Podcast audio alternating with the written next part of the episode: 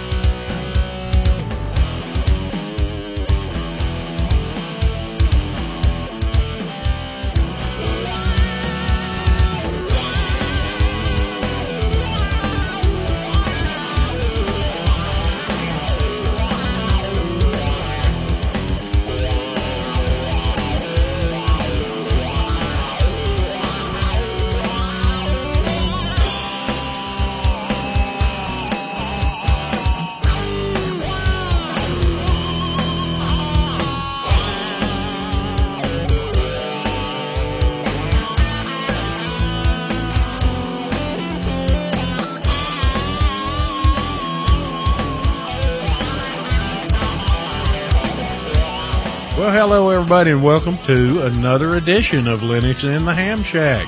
My name is Richard KB5JBV, and I am one and only one of the hosts of this particular extravaganza. Let me introduce you to my counterpart. Deep in the woods of Arkansas, please welcome Russ K5TUX. Say hello, Russ. Hi, everybody. This is Russ, K5TUX, from deep in the pine forest between the peaks of north central Arkansas, and it's a good January 25th of 2011. So back down to Ball Springs. How's it going for you? Oh, pretty good. My feet are still cold, but they stay cold all the time. It's a, it's a, let me tell you, it's a sweltering 36 degrees down here tonight. And, uh, and I just, I have no idea. I just, I'm, I'm so excited. I'm just excited.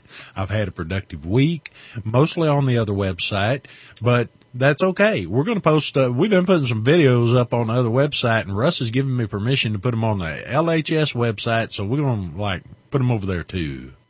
Maybe he'll learn something. I, I can always learn something. I doubt you're going to learn anything from me because I haven't got a clue, but that's okay. We've got folks in the chat room. we've got people listening in the live stream. We got the most people in the live stream that we've had in some time, Russ tells me. And, uh, I am just, I'm, I'm just so excited. I want to jump out of my skin. I'm just, oh, oh my, I'm enthusiastic. So what's going on in your world, Russ? Well, not a whole lot, except we're really getting knee deep into this Mid America GNU Linux Networkers Conference thing. Oh, MagnetCon. Yeah, MagnetCon. Definitely getting uh, very, very far into it. And there's a lot of work to be done, but it's going to be good. We have a bunch of media sponsors now. Uh, Linux Journal and all the Linux new media magazines are on board. You know, like Ubuntu User and Linux Pro and all those guys.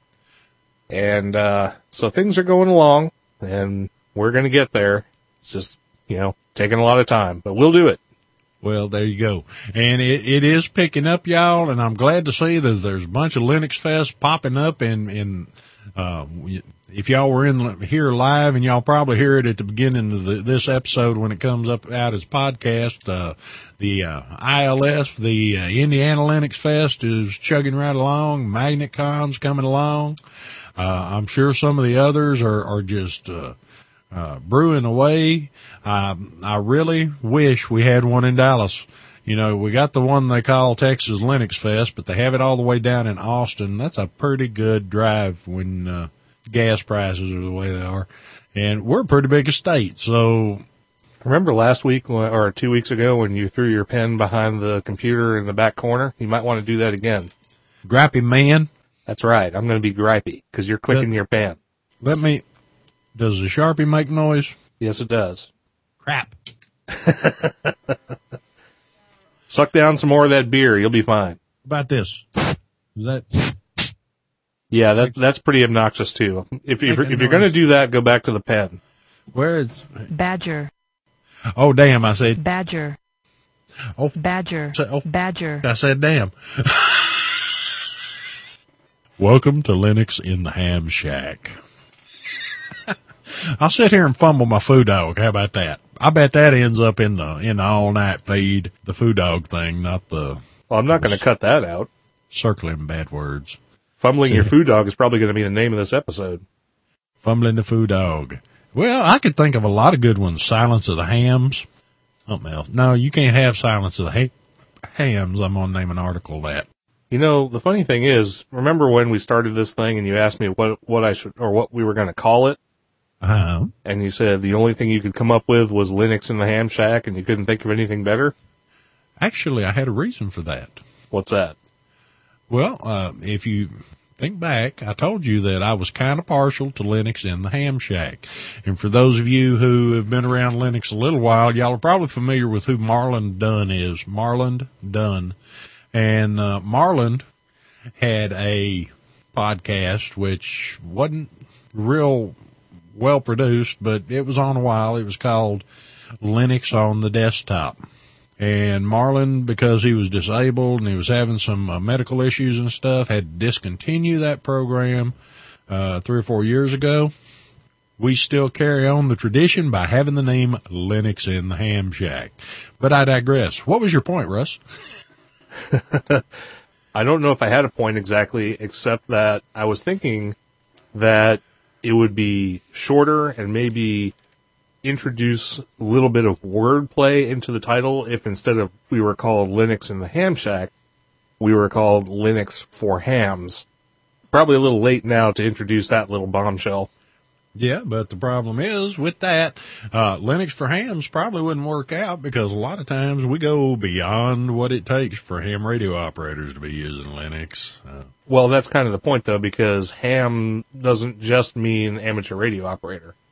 Well, yeah, I smell bacon burning sometimes around here, and Brenda tells me it's me. See, you're kind of a ham in the non-amateur radio, you know, sense of the word.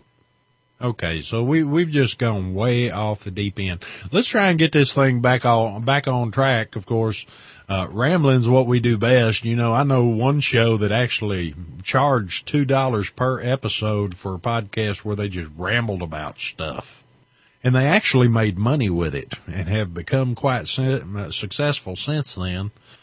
Uh, which is, I guess, works out because their main show has gotten really, really poor. I'm not going to mention them people. So, Can we do that too? excuse me. Can we do that too? Well, we could if we could convince more people to call in and get online with. I mean, we've done one or two roundtables, and we would like to get folks in here if we had a had something to talk about. Antenna model uh, in the chat room. We were asked a question about the antenna modeling software. Well, as far as antenna modeling software, I have not attempted to use it yet because I'm not familiar with the antenna modeling software. And since I do not build, I'm a wire antenna guy. Let, let's just put it that way. I'm a wire antenna guy. So if I decide to build myself a wire antenna, I'm going to take me a piece of wire. I'm going to measure it out to my needs. I'm going to cut it. I'm going to solder it. I'm going to stick a coax on it and I'm off to the races. Let me give you an example since we're just throwing information out at this point. Are y'all ready? There's an antenna out there called a delta loop. The delta loop in its ideal configuration is a triangle shaped wire loop antenna. Uh, the triangle shaped wire loop antenna uh, can also also be stretched out in a square and a reflector can be added to it and at that point it becomes a quad antenna, a cubical quad antenna. Now, back to the delta loop antenna. For designing the delta loop antenna, first you need uh, the wire. And the way you figure the length of the delta loop antenna is to take, let me remember, 1005 divided by the frequency in megahertz. And that is, that will give you the length of your wire for your delta loop antenna. But wait, there's more. When you uh, attach the two ends of the delta loop antenna down at the end, you won't be, it will not have a 50 ohm feed point impedance. It will have a 100 ohm impedance. Now this is easy enough to get by. In the case of uh, the old days, and when I say the old days, 20 years ago, uh, what we used to do was take a piece of RG59, RG59, which is 75 ohms, 75 ohms. And we would take that piece of RG59, cut it to one quarter wavelength times the velocity factor. So once we cut it by the velocity factor, it came up a little bit shorter than a quarter wavelength. And it would act as a transformer to bring that 100 ohm feed point impedance down to 50 ohms by the time it reached the 50 ohm coaxial line. Before you get too far into this, you're kind of you're, you're talking about some high level stuff here, and one of the things I'm interested in is velocity factors because if anybody knows anything about the testing program that they do, especially for the extra exam, uh-huh. stuff like velocity factor actually comes into that quite a bit. Yeah, well, velo- velocity factor is not a big deal. It, uh, let's see, let me slip into RF mode here. Okay, velocity factor. Everybody knows that radio frequencies in free space move at the speed of light or radio waves.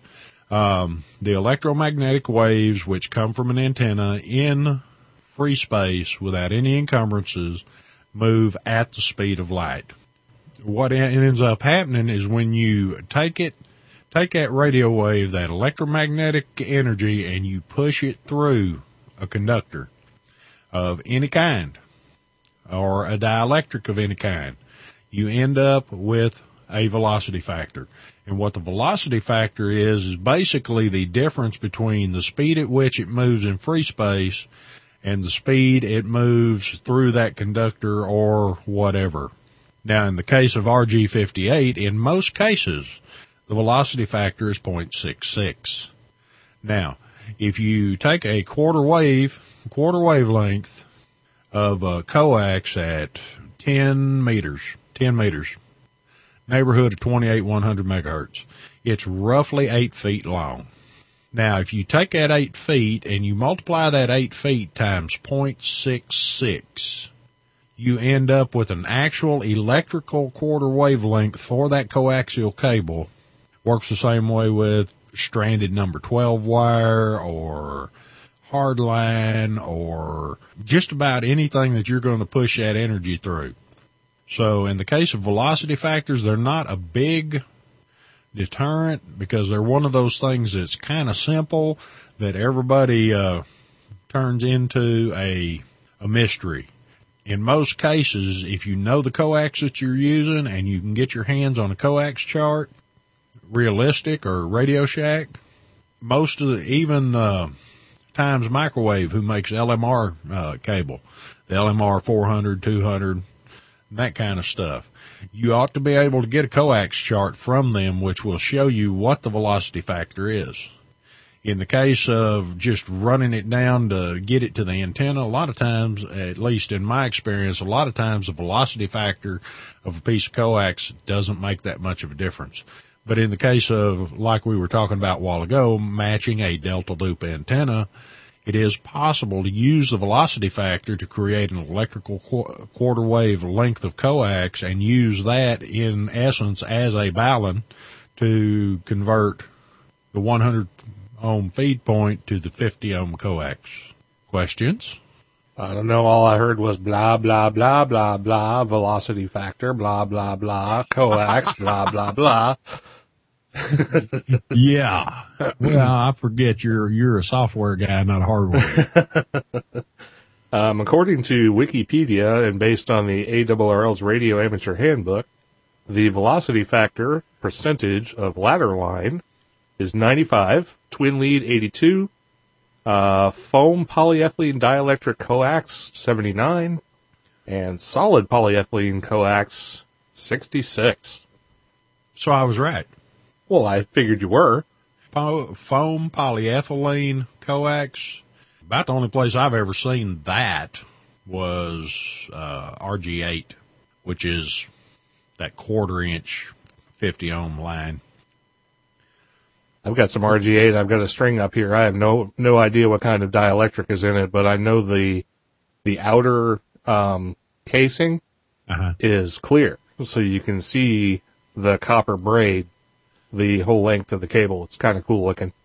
Okay, for you guys that have been in AM radio for a while, I'm fixing to make the joke. Russ might not get it, but I'm sure y'all will. Russ, don't look into the wave guide. eh, eh, crap. Oh, you mean this here? It's crap. Thank you, Fab.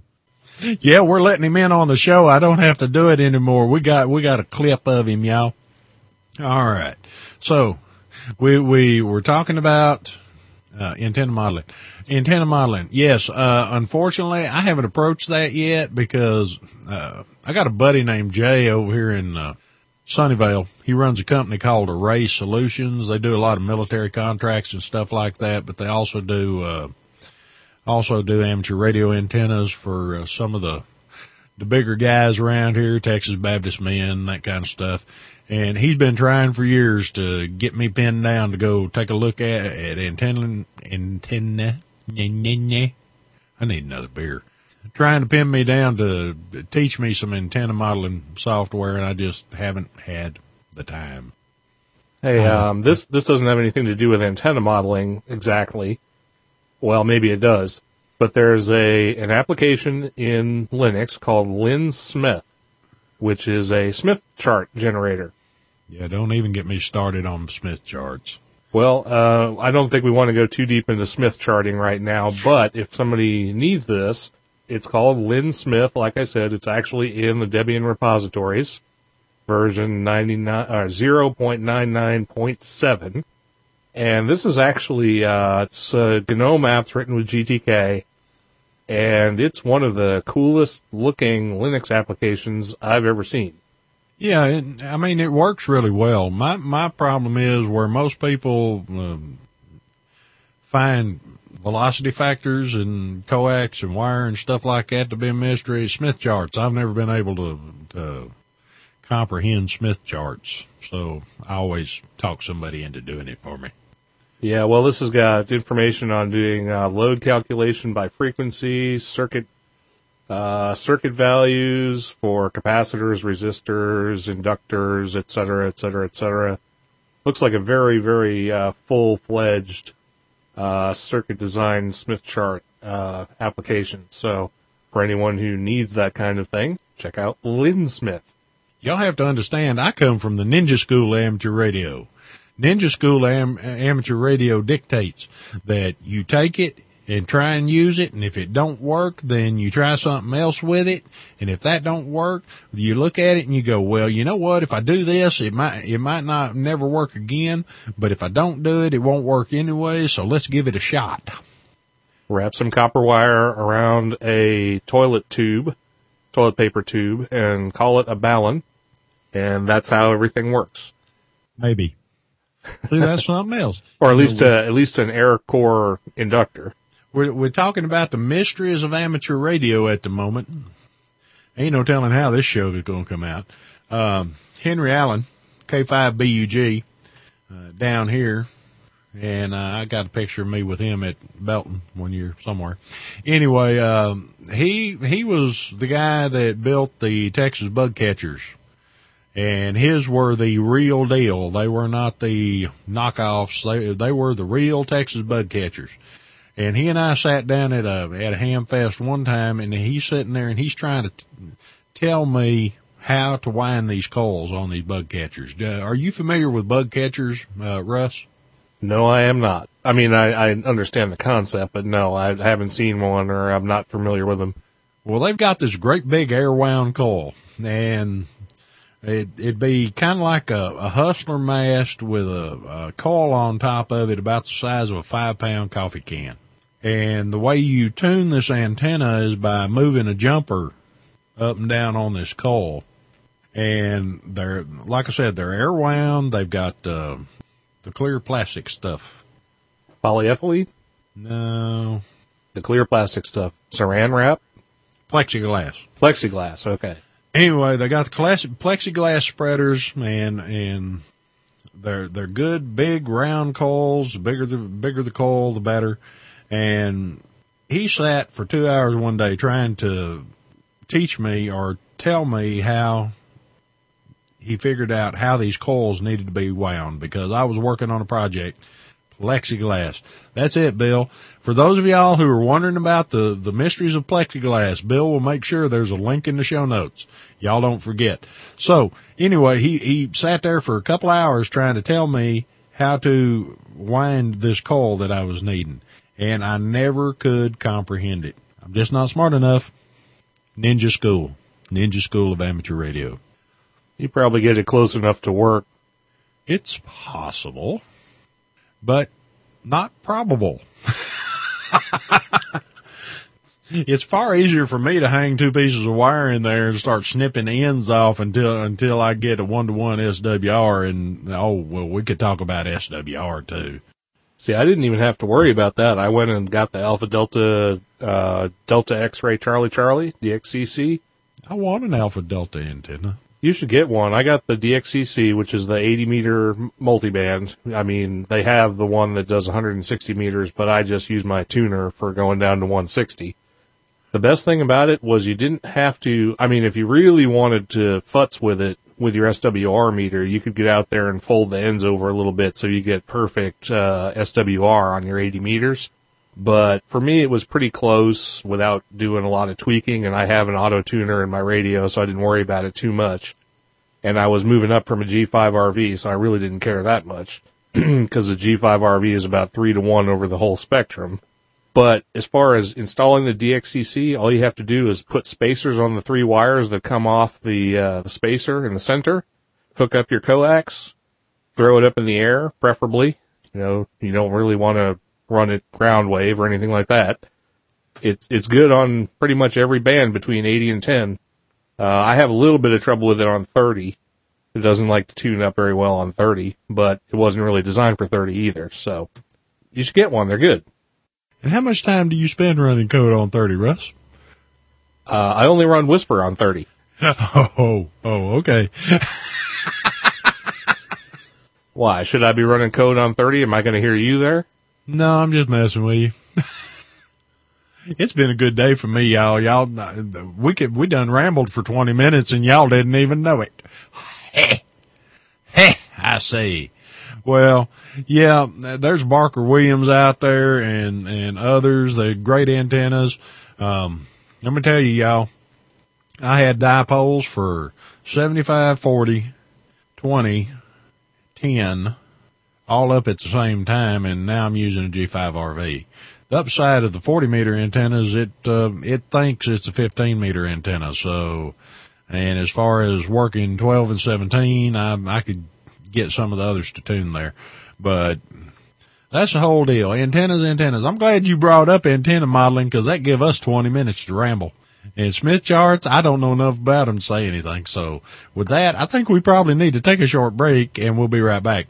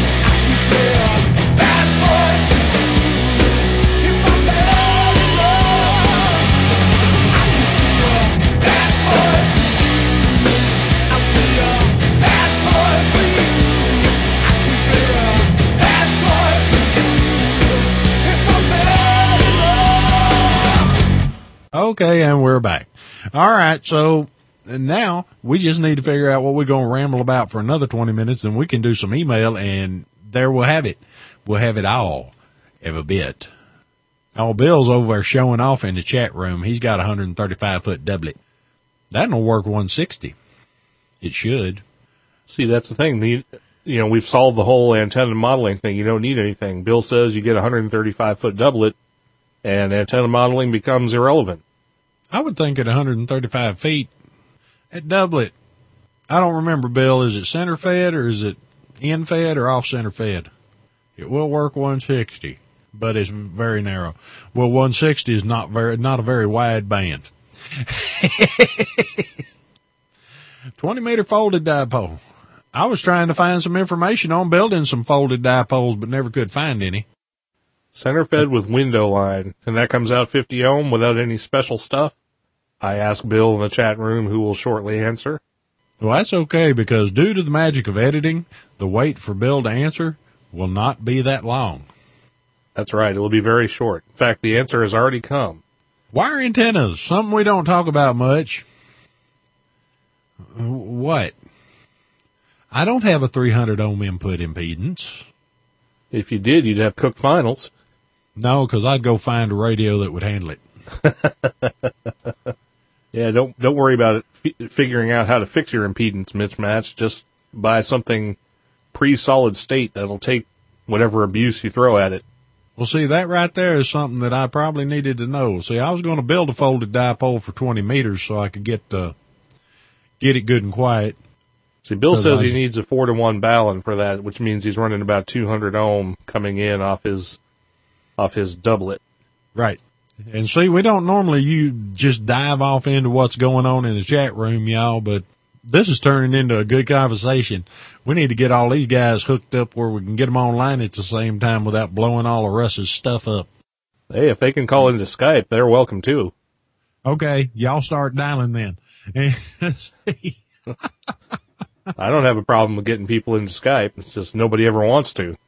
I guess we car- we are kind of talking like during the show, so maybe we should put out some kind of content. and and there you have it. See, uh, Bill mentioned in the chat room he's using an LDG auto tuner, and it uh, pretty much handles that doublet that he's running.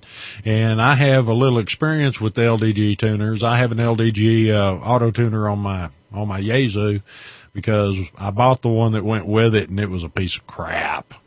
It wouldn't even tune a G5 RV because the G5 RV's uh, SWR at any given time is outside the range at which that Yaesu tuner would tune. So if anybody's in the market for a Yaesu auto tuner, let me know. the the auto tuner in my 570 will tune almost anything. Like I said, it, it tends to have a little bit of a problem on 30 meters, but it will tune it. And of course, I'm only running WSPR over it, so that's only five watts. So the chances of me burning up my radio on on a four to one SWR pretty small. At least it works. Well, anyway, on the folded dipole, that uh, that was the reason I was looking to build one is mainly to get uh, get my noise down. So that's one of the reasons I've been thinking about delta loops again. Is simply because it uh, a closed antenna, one that's not open, a uh, closed loop type antenna that includes folded dipoles and uh, delta loops. Uh, tend to have more uh, noise rejection on the man-made noise size and uh, give you quieter, quieter receive. All right, so we've run our heads about that. Are you? Um, while I'm thinking about it, I'm No, no, no, no. I have you, you have to do something else before we go move on. What? Okay, since there are people who listen to this show who are not, you know, amateur radio gearheads, but who actually like some of the Linux content and everything else, but they're into learning stuff, Uh-huh. you should go into a brief explanation of the impedance of different kinds of transmission line and what standing wave ratio means, and then we can move on. Yeah, we went all amateur radio on y'all for a minute there, didn't we, kids? Impedance of transmission lines. There are multiple transmission lines out there, and what a transmission line is, is it's a piece of wire that runs from a radio to an antenna. Now, eh, you may think these guys have got like CB radios and CB antennas, and they got this wire that goes between them. Well, it's not exactly like that.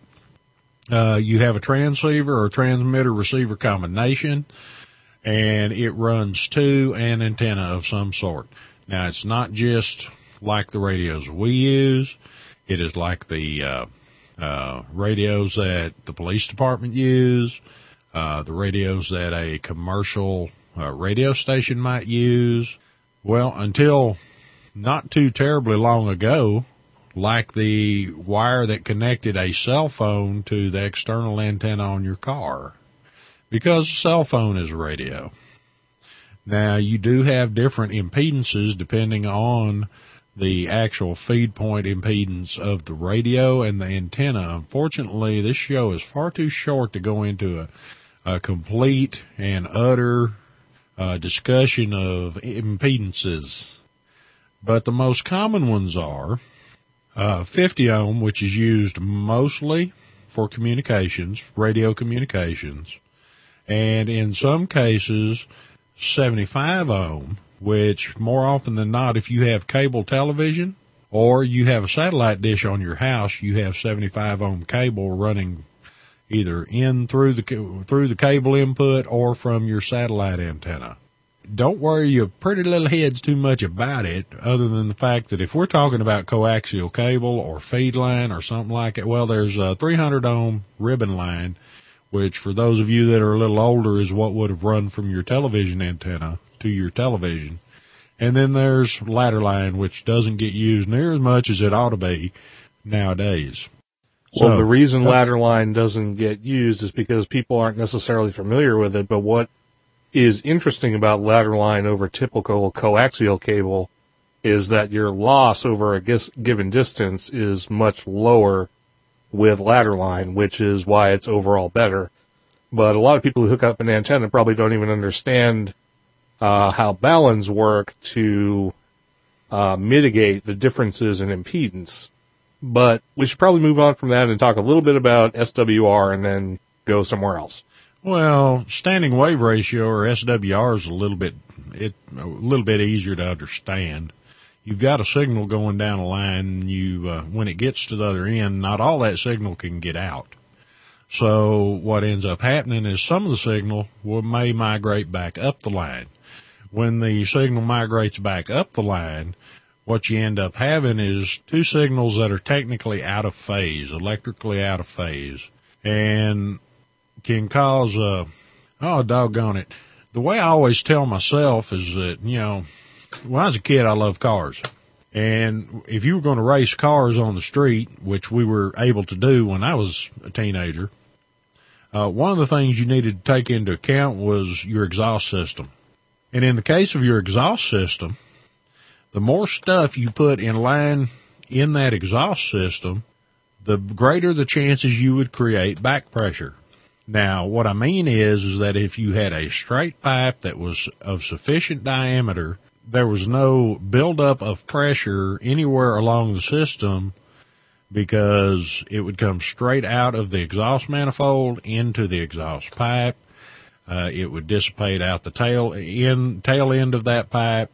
But if you added things like a muffler and then a catalytic converter, if you had kinks or bends in that pipe or anything else, it would cause the gases not to move as efficiently down that tailpipe and would cause the pressure in places to begin to rise. Well, that's a good definition. Um, I don't know if I'd call that a definition. It was more of an analogy. yeah, well, no, I was talking about in the chat room. Oh, And, um, I guess I should look at the chat room. So in the in the case of SWR, um, all it stands for is standing wave ratio. When you have signal coming back while you have signal going out, uh, the combination of the two can cause what's known as a standing wave on the feed line, and uh, it's not a great thing. Now we were talking about SWR a while ago, and I one to one is what everybody seems to think is the perfect SWR, and I, the guy, one of the guys that was my Elmer, when he found out I was using a tuner, and I kept telling him, I said, "Look, something's wrong with this tuner. Uh, I can't, I don't get the most power out when I get it tuned where the SWR is one to one. standing standing wave ratio is one to one. And he said, well, you know, that's not always the best. Because as we got to talking about it, I was explaining to him that I achieved maximum power out from my radio at 1.2 to 1. Uh, the different, it would make the difference between 90 watts and 100 watts on one of these big healthy Kenwoods I used to use. And there you go. So if you're using a tuner, using a manual tuner, shoot for one, to, shoot for 1.2 to 1.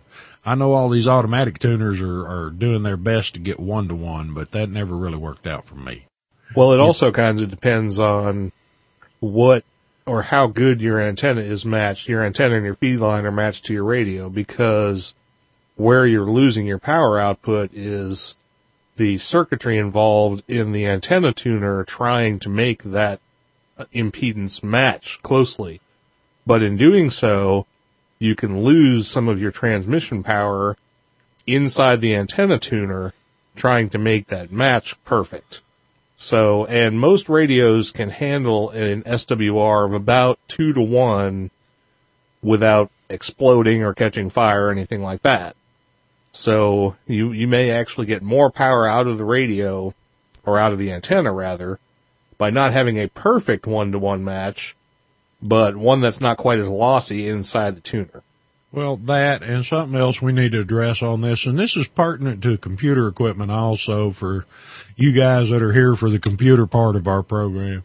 But it's it's pertinent to all electronics or any kind of anything that uh, has to do with uh, uh, current and, and voltage and that kind of is that we were talking about velocity factor earlier in feed lines, and I told y'all that just about any type of wire or circuit in any kind of circuit path has uh, has a problem with uh, the velocity being different as far as the velocity of the signal moving down through the system. And what you end up with is dissipation. The energy that can't be used in the circuit dissipates. It finds a way to uh, turn into some other form of energy.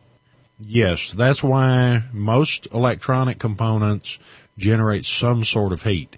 My particular, the cell phone I've got, and uh, even one of the handhelds I've got over here gets hotter than a firecracker when I use it for extended periods of time. And this is one of the reasons we want to keep a low transmission line, low antenna impedances in place. Uh, we don't want to use uh, wiring that is too small for the load we're going to put on it and that kind of stuff. Now, these are all things you have to take into consideration and we don't talk near enough about the hardware where computers are concerned. I understand the show is Linux and Ham Shack, so we need to be talking about ham radio stuff, or we need to be talking about Linux and Linux and open source software and stuff like that. But one thing we don't pay near enough attention, near enough attention to, is the hardware involved in uh, in the in what we're doing with these computers and that kind of stuff. So uh, yeah, I've had more than one computer burn up. How about you, Russ? I've actually been pretty good about letting out the blue smoke. It hasn't happened in quite a while. Well, you know, since we're uh, heavy amateur radio this evening, I'll relate a field day story to y'all. Back in uh, 1989, I was invited to go to the Ham Association of Mesquite's field day over at um, one of the parks over here in Mesquite. And the person that invited me was my father, KT5P, who at that time was KG5KY, I believe, or yeah, KG5KY. And he was running mobile packet radio out of his, off the tailgate of his truck out there and it was over a hundred degrees and he was using a Commodore 64 and all this other good stuff. And unfortunately, because of the heat involved and everything else is he would have to go for an hour or two hours or whatever. And then he would have to switch out those Commodore 64s because he was burning them up. He was completely burning them up. It was too hot outside. Uh, he couldn't dissipate enough heat fast enough. And what ended up happening is he would uh, cook the chips on the uh, main board. He'd have to take that one, toss it over in the bed of the truck, and pull out another one and start over again. And apparently Russ is having a seizure. Are you okay, Russ? Oh, I'm just fine. Just trying to find a uh, a soundbite to go with your explanation of exploding Commodore 64s, but I didn't get quite to it. Well, there you go. I've had chips blow up on the board on radios while I was using them and everything else. Believe it or not, Russ, I think, uh, considering you may not have to cut a whole lot out of what we've done so far, uh, we may have this one wrapped up pretty quick. So y'all go ahead and, uh, go get you something to drink and we'll be right back.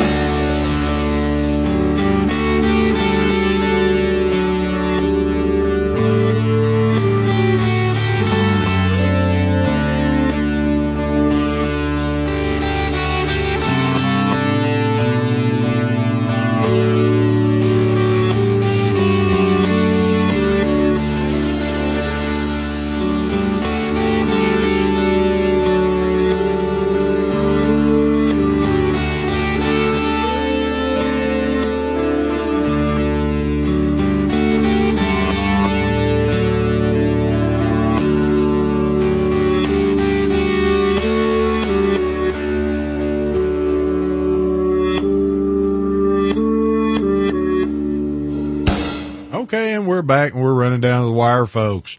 We're we're on our way to the beginning of the end. I just hope I don't get sued by the CW because that's what they're using for Smallville this year, or the end of the beginning, something. Anyway, so let's get on to feedback. Uh, we we got a few. I got a few. Russ got a few. We're gonna see who's got what and when and how. So, what do you got over there, Russ? I've got a voice feedback we could play. Let's play the voice feedback. All right, let me uh, let me see how this works here. Got to push this button and then push this button right here, and then we should hear something. Hey, uh, Richard and Russ. This is uh, Fraser. I'm just calling to leave you guys a message uh, to thank you guys for all the work you do on um, on the LHS podcast. Um, I I don't have a call sign yet. I'm actually was unable to go to the uh, the classes that were offered in my area, um, and uh, so I'm actually using Hamtest online, and I'm hoping to probably take the test uh, in the beginning of the year. Um, just a quick reference today is the uh, 29th of December. And I, I just was mainly calling. I was talking to Richard in the um, in the IRC, and I really wanted to actually express to both. You know, I told Richard, and I wanted to express to both of you that I, I really thank you guys for uh, for putting up the podcast. I, I came across it, goodness, probably six months or more ago, um, just randomly. I don't even remember how I came across it. I just know it was randomly, and I had never really I, I honestly never knew there was an alternative to Windows or, or Mac. Um, and, you know, I, I had known about ham radio. I was interested in it. Uh, I used to use, um, when I lived out west, I used to use uh, CB radios all the time, but, you know, they're limiting and not quite as much fun.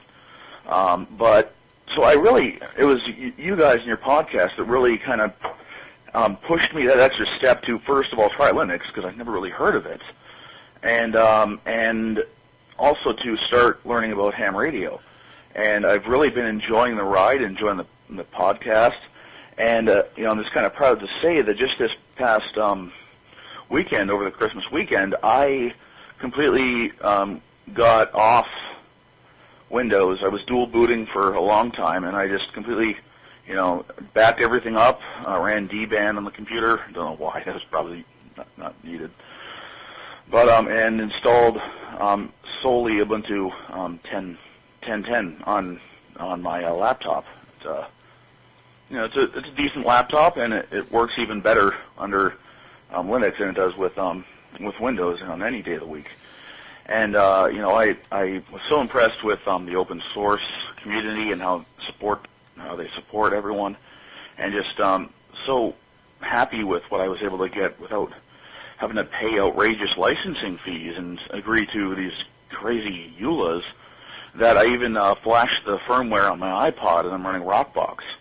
Um, the one thing, pretty much the only piece of hardware in my house that isn't running some form of open source or Linux is my router, mainly because it's one of those Linksys routers that isn't compatible with any um, firmware um, that, or is reported not to work well on most of it. So you know, I just haven't done that yet. I'm still looking for for stuff. Um, but yeah, I just really enjoyed the podcast and really really um, enjoyed um, learning from you guys and um, loving Linux um, and everything it has to offer.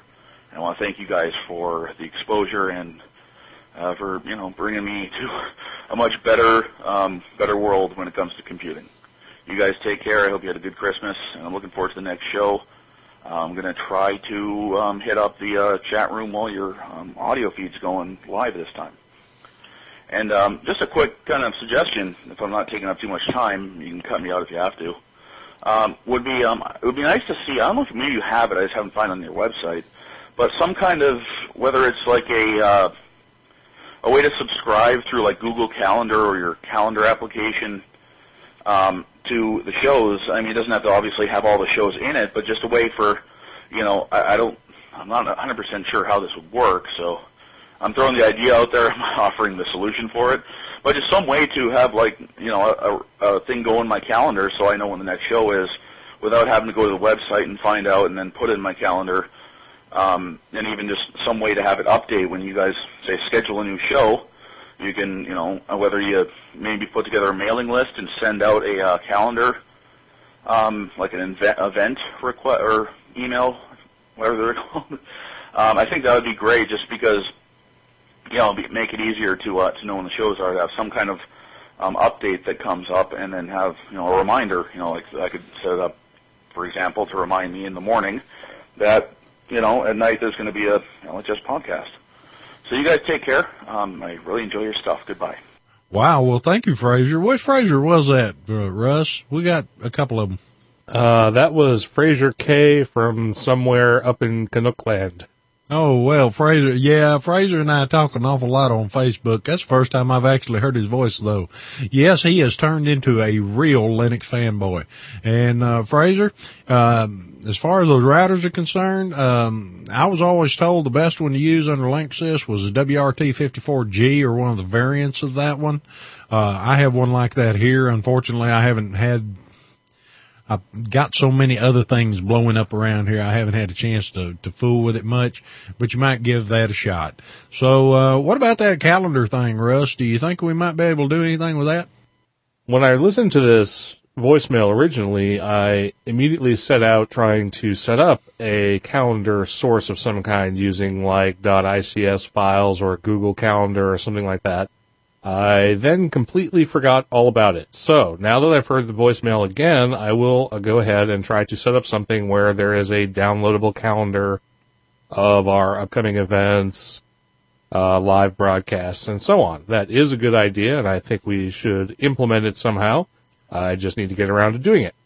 Thanks, Fraser, for all the kind words you said about the podcast and being a listener.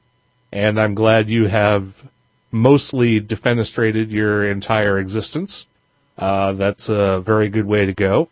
So saith we all. I wish you wouldn't say defenestrated. Sounds like something we used to do to pigs down here. Defenestrate is a good, it's, I mean, it's such a great play on words. I mean, I could, I can't think of a better way to describe divesting yourself of windows. Yeah, but, uh, makes my nether region suck up. I thought that was like detesticulate. Uh, castration's what we call it down here. Well, castrate doesn't sound like defenestrate at all. Well, D, D something. Oh, crap. Anyway, I need another beer.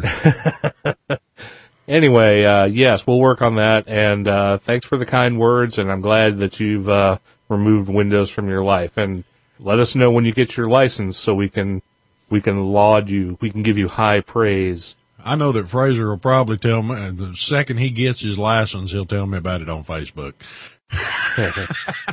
I'm sure he will. So, is there anything else to say about that one, or shall we move on? That was a four minute and fifty second email or voicemail. Well, just let me say this. Fraser is a diehard Linux fanboy, and we are glad that we have been able to create at least one. That's the way it works in amateur radio. That's the way you Linux guys need to be working on it.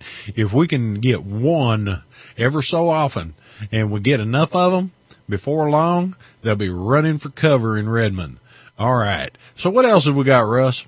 Well, we've got this one here from somebody who, oh, this is from Mitch, KC2MBN. Kilo Charlie 2, Mike Bravo November. Rich and Russ, I enjoy listening to your show, Linux in the Ham Shack. I am an amateur extra, but is new to Linux, but am new to Linux.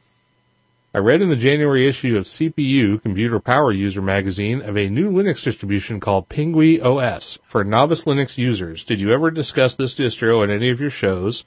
Their website is www.pinguios.com, as you might expect. It is Ubuntu based and comes with more applications than the usual Ubuntu installation disk.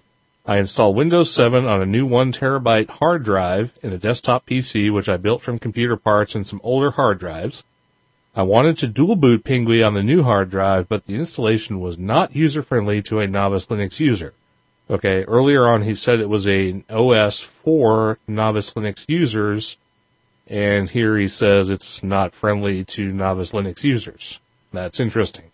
The sliding scale to partition between Windows and Linux was not functional, and I tried to partition manually. It did install, and I like the 64-bit version of Pingui, but several problems occurred. While booting, it opens up in an Ubuntu Boot Manager with an option for Windows 7.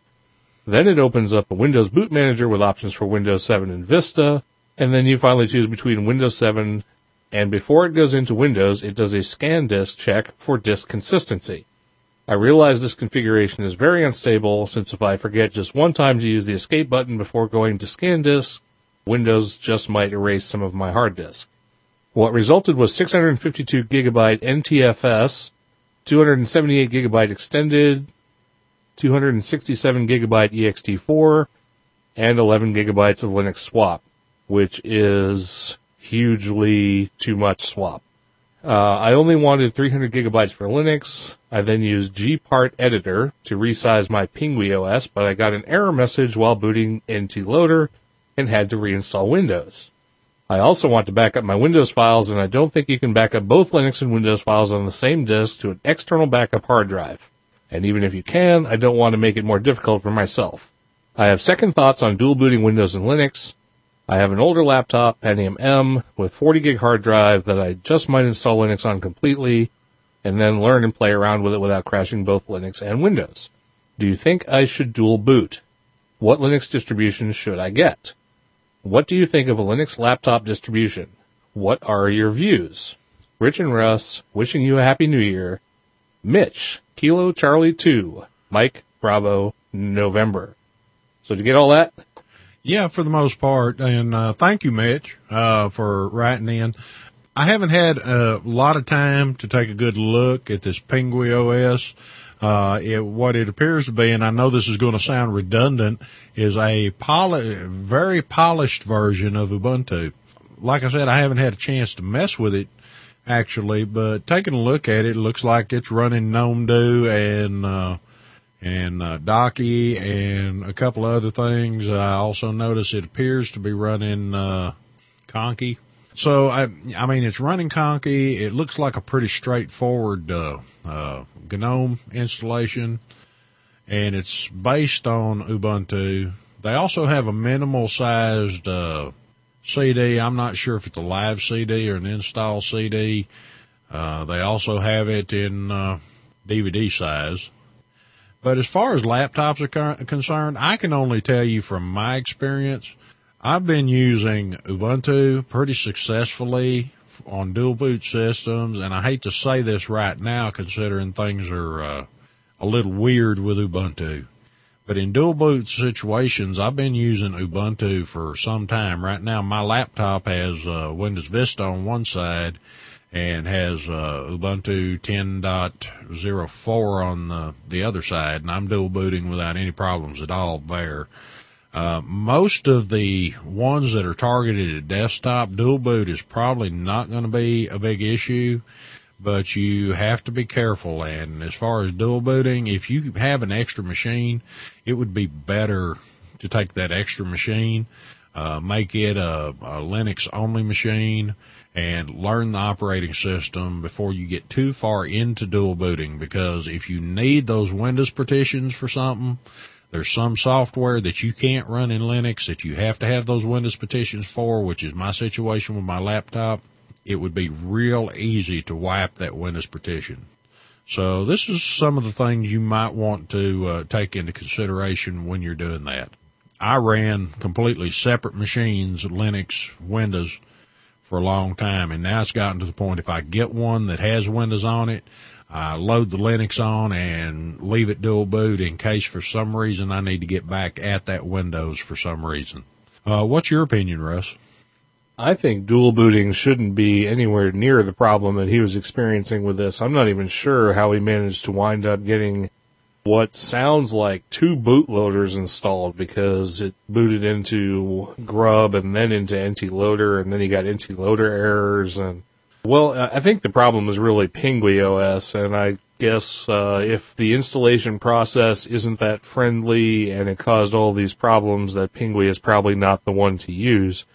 I mean, straight Ubuntu is probably a good one to use, at least uh, in the sense of just getting it going because it should just work, especially 1004 or 1010.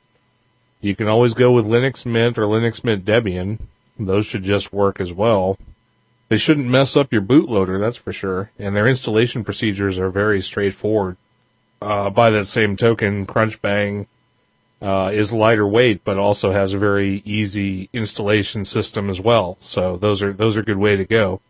Well, I really think we can go out on a limb here and say, you know, I'm sure that you probably need to stick with one of the ones that are directly targeted to the newer desktop user, whether it's Ubuntu, Linux Mint, Fedora, w- one of the ones that are pointed in the Crunchbang. There's a lot of them out there. Of course, one of the things that was brought up by one of the gentlemen in, in the chat room while we were uh, discussing this is the fact that there may be an issue with it trying to track down your rescue partition and that causing some of the problems also. But I've never really heard of anybody having this much trouble trying to get a dual boot system online. Anyway, uh, keep us keep us informed on what's going on with this, and um, if you have any questions, just shoot us an email, and we'll see what we can do about it.